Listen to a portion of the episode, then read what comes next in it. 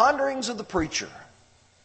Solomon, the great wise man, looked at life and he looked at it from so many different ideas. He wants us to be able to view life from a proper perspective.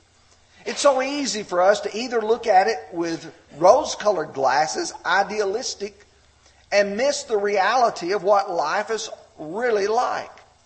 It's also possible for us to be cynical, to be uh, uh, depressed, and look at life. And Solomon really takes both of those and just focuses them for us in a wonderful way of seeing his wisdom. He takes life and he makes the stark realities of it because, I mean, he just breaks it down and puts it in terms that you and I can appreciate and we can think about them. It's written from a first person perspective. That is, Solomon would say, I have tried this, I tried that, and here's what I view life as being. Chapter 2 is about wealth. And he wants to talk about riches, he wants to talk about reflection, and he wants to talk about reality. But the truth is, is that riches really is a challenge for most people. For instance, it's not just the people who have wealth, but it's the problem that people want wealth and what they can do with it. When Paul wrote Timothy, he told him in chapter 6, verses 9 and 10, But those who desire to be rich fall into a temptation and a snare, and into many foolish and harmful lusts, which drown men in destruction and perdition. For the love of money is the root of all kinds of evil, from which some have strayed from the faith in their greediness and have pierced themselves through with many sorrows. Too many people have allowed riches to be an attraction for them and have pulled them away from the Lord. And yet he also goes on to describe those people who actually do possess the wealth. He said in chapter 6, verses 17 through 19, Command those who are rich in this present age not to be haughty, nor to trust in uncertain riches, but in the living God who gives us richly all things to enjoy. Let them do good, let they be rich in good works, ready to give, willing to share staring up, storing up for themselves a good foundation for the time to come that they may lay hold on eternal life. So he's talking about those who want to be rich and those who actually are rich. And Solomon allows us to see this directly and in terms that you and I can understand. So, as I suggested, here's the way we're going to break the chapter down. Verses 4 through 11, he's going to talk about the riches that he had acquired and what he did with those riches. Then he's going to reflect on them in verses 12 through 23. What does that really mean that I've gotten these riches? What did they do for me? How did they help me? And then finally, those last three verses, 24 through 26, what's the reality that we have to conclude from this? Let's begin. Verse 1. I wanted to try it. I can't tell you how many people have said, you know what, I think I'm just going to try it and see how it works. He said, I said in my heart, come now, I will test you with mirth, therefore enjoy pleasure, but surely this also was vanity. He said, I tried it, I wanted to test it, and I found out it was vain. It wasn't worth anything. Well, what did he mean by that?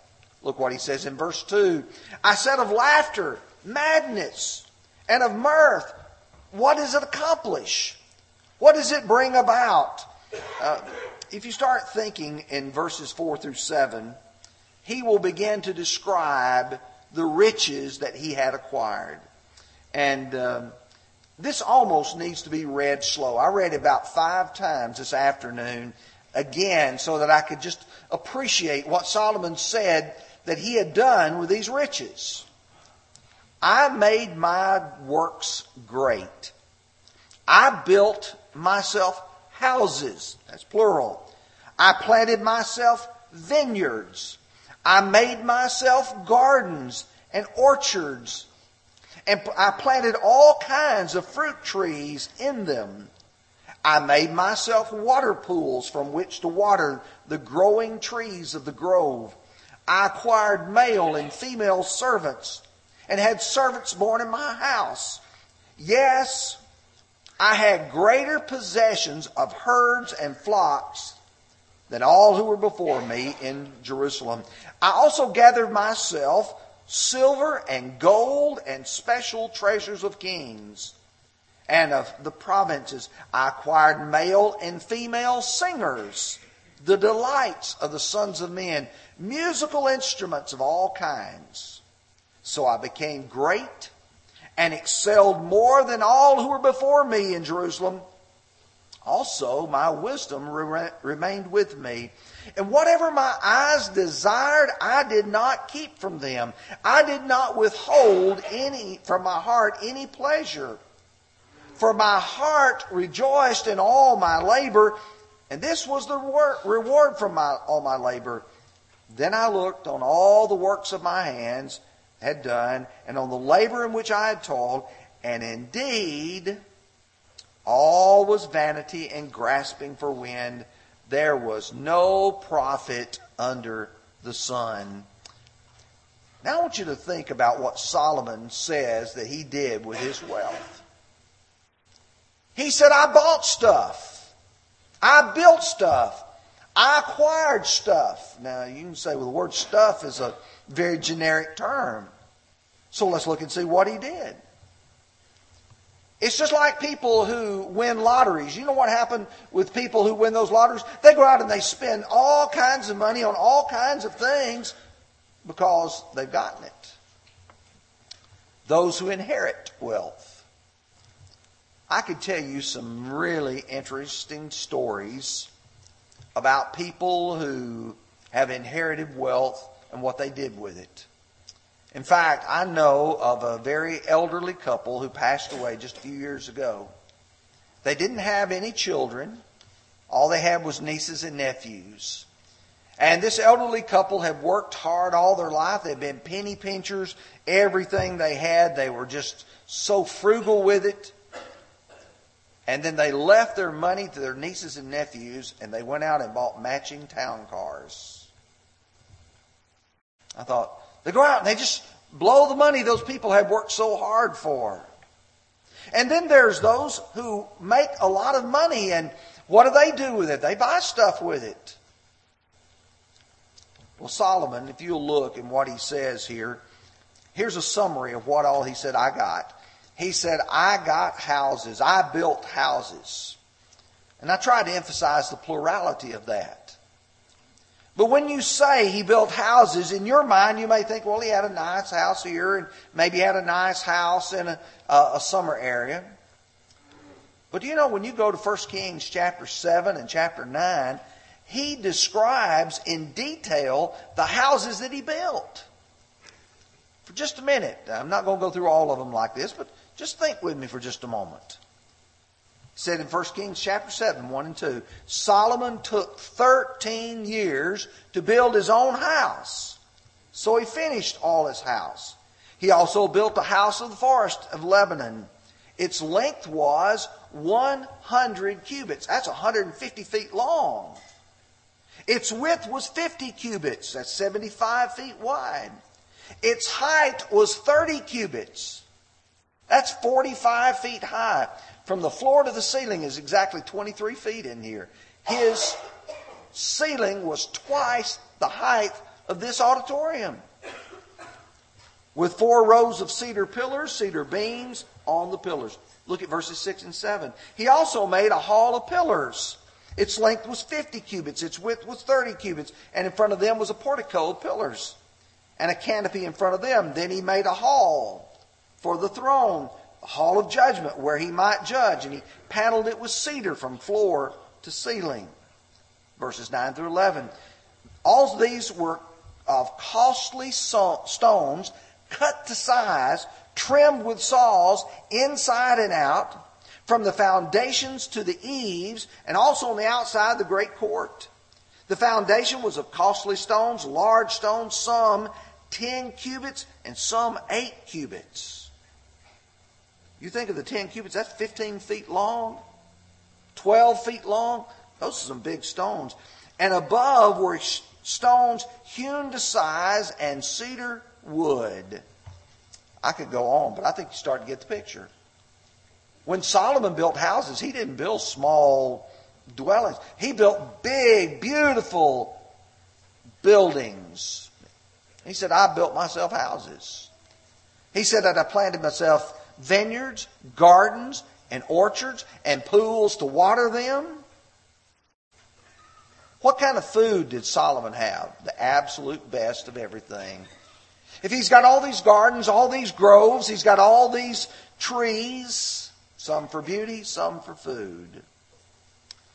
He said, I acquired servants, male and female. He says, the possessions that I had were of flocks, herds, gold, silver. Solomon had everything he could ever want as far as wealth was concerned. But not only did he do that, he said, I acquired male and female singers and musical instruments of all kinds. You know, today we invest a lot of money in buying music to be able to play while we're in our cars or maybe while we're doing other things. We buy recordings. Solomon brought, bought the singers. And he had live performances for him. That's how great of a wealth he had. He said, I've got more and had more than all who were before me. His claim to fame that he was the richest. It's just hard to imagine how much Solomon had. Bought anything that he wanted. Anything that he could think of, I acquired that. Verse 10, whatever my eyes desired, I did not keep from them. Folks, that's way a lot of us live today, too. Anything we want, we've got the money, we go buy it. That's what Solomon did. But then he comes to the question was it worth it? Did it make him happy? And I will tell you that people will, who have acquired so many things will say, it doesn't really make me happy. Look at verse 11. Then I looked on all the works that my hands had done, and on all the labor which I had toiled, and indeed all was vanity and grasping for wind. I looked and I tried to see, is it worth anything? And the truth is, he said, it's vanity. It's empty. It has no meaning. He said, it's just like grasping for the wind. It's elusive. You can't find the happiness there there's no profit, there's no benefit from it. Solomon put it into perspective. But now, he's going to talk about reflection.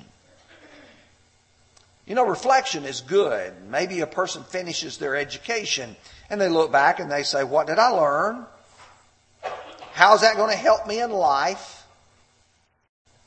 What is this going to prepare me for? Reflection is good. Sometimes when we reflect, we see the error of our ways. Sometimes when we reflect, we think, I did something pretty good there. Solomon's going to reflect on this and he's going to ask, Did I do it right? Did it have a lasting benefit? He's going to reflect on the quest for joy and riches. Let's look now at verses 12 through 23. Then I turned to consider wisdom and madness and folly. For what can the man do who succeeds the king? Only what he's already done. Then I saw that wisdom excels folly as light excels darkness. The wise man's eyes are in his head. The fool walks in darkness. Yet I perceived in myself that the same event happens to them all. And so I said in my heart, as it happens to the fool, it also happens to me. Why am I then more wise? Then I said also in my heart, this is also vanity, for there is no remembrance of the wise than of the fool forever. So all that now is will be forgotten in the days to come. And how does the wise man die? As the fool. Therefore I hated life because of the work that was done under the sun. And it was distressing to me, for all is vanity and grasping for wind. And then I hated all my labor which I had toiled under the sun, because I must leave it to the man who will come after me. And who knows whether he will be wise or a fool, yet he will rule over all the labor which I in which I've toiled, in which I have shown myself wise under the sun. This also is vanity. Therefore I turned my heart and despaired of all the labor in which I had toiled under the sun. For there is yet a man, or there is a man whose labor is with him, and knowledge and skill, yet he must leave his heritage to a man who has not labored for it. This also is vanity and a great evil. For what has man for all the labor and for the striving of his heart which he has toiled under the sun? For all of his days are sorrowful, and his work burdensome. Even in the night his heart takes no rest. This also is vanity. For just a few minutes, I want you to consider what Solomon said in this section. He's going to evaluate wealth and how he enjoyed it. First of all, he's going to say in verse 12, what am I going to do that not, has not been done before? The man that follows after me can't do anything but what I've already done, and I did just what the man before me did. You know, once you look at your life and you start realizing, what did my father do? He worked all of his life. He tried to acquire something. He left it to us. What happens to me? I'm going to work all my life. I'm going to acquire something and I'm going to leave it to those who are going to come after me. We're not going to take one penny of it with us. We're not going to take one house with us. We're not going to take any of this gold, any of this silver. Solomon says, you look and see, I can't do anything more than what anybody else has done. And then he makes a stark and almost depressing statement. Wealth with worldly wisdom ends the same way for a fool as for a wise man. In other words, if you die with a PhD or if you die with a second grade education, you still die. And in that sense, the wise man is no better than the fool. So he said it prompted hatred of life and labor. Why do you have to leave it to somebody else? Solomon's going to come back on that in just a moment now. Why do I have to leave it all to someone else? In the end, everything is left to one who didn't work for it. The work brought only sorrow and burdens and gave no rest. You work all your life, you try to acquire something, you try to put it together, and you don't know the person you're going to leave it to how they're going to handle it. You can say, oh, well, I'm going to leave my, my, my children, and my children are going to use it wisely. You don't know what they're going to do once you leave it to them. Solomon looks at this and he says, This is striving after wind. Now, what this does, this brought Solomon to reality just like it brings us. Because what you have to do, it starts being a little bit cynical with regards to wealth and to what a person acquires. But what it also does is help you to put it in proper perspective. Because if you realize that some of this is, is not worth anything, then you start stepping back and say, well, what should I be doing? Let's look at verses 24 through 26. Nothing is better for a man than he should eat and drink, and that his soul should enjoy the good in his labor. This also I saw was from the hand of God. For who can eat or who can have enjoyment more than I?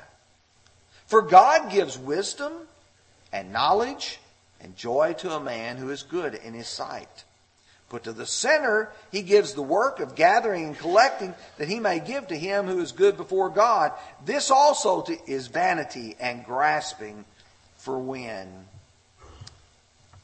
He said there's nothing better than, or this is the best you can do, than to enjoy the fruits of your labor. Sometimes we deny ourselves the enjoyment of what God has given us to leave it for someone else who will enjoy it, and we didn't get the privilege of it. Solomon said, So here's what I look. This is God's gift. You go out, you sow, you reap, and what you get, you enjoy. God gave it to you for that reason. Sometimes we feel that we shouldn't enjoy the fruit of our labor. But Solomon said that's God's gift to us. You go out and you plant a garden and you bring in the fruits of that garden. You enjoy it. That's the way God intended for it to be. You go out, you work hard, you, you build your house, you enjoy that house. God gave that to you. But you better enjoy it now because if you don't enjoy it now, there's not going to be a future. Now he says, Who could do that more than I? There's a I will tell you there's a textual variant here, and what that means is, is that in the original text, it could be said this or it could be said that way. And the textual variant is, who could enjoy this apart from him?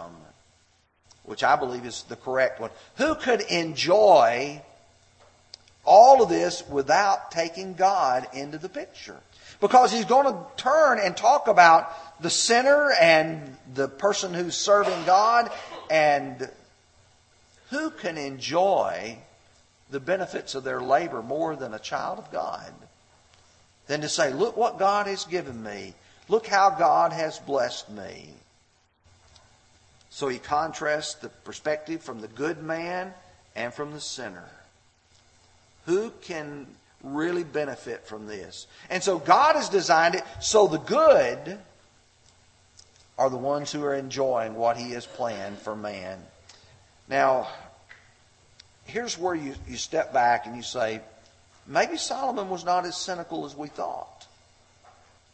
Maybe Solomon, when he's talking about all is vanity and grasping for wind, that he's saying there's no, no pleasure, no benefit in all of this.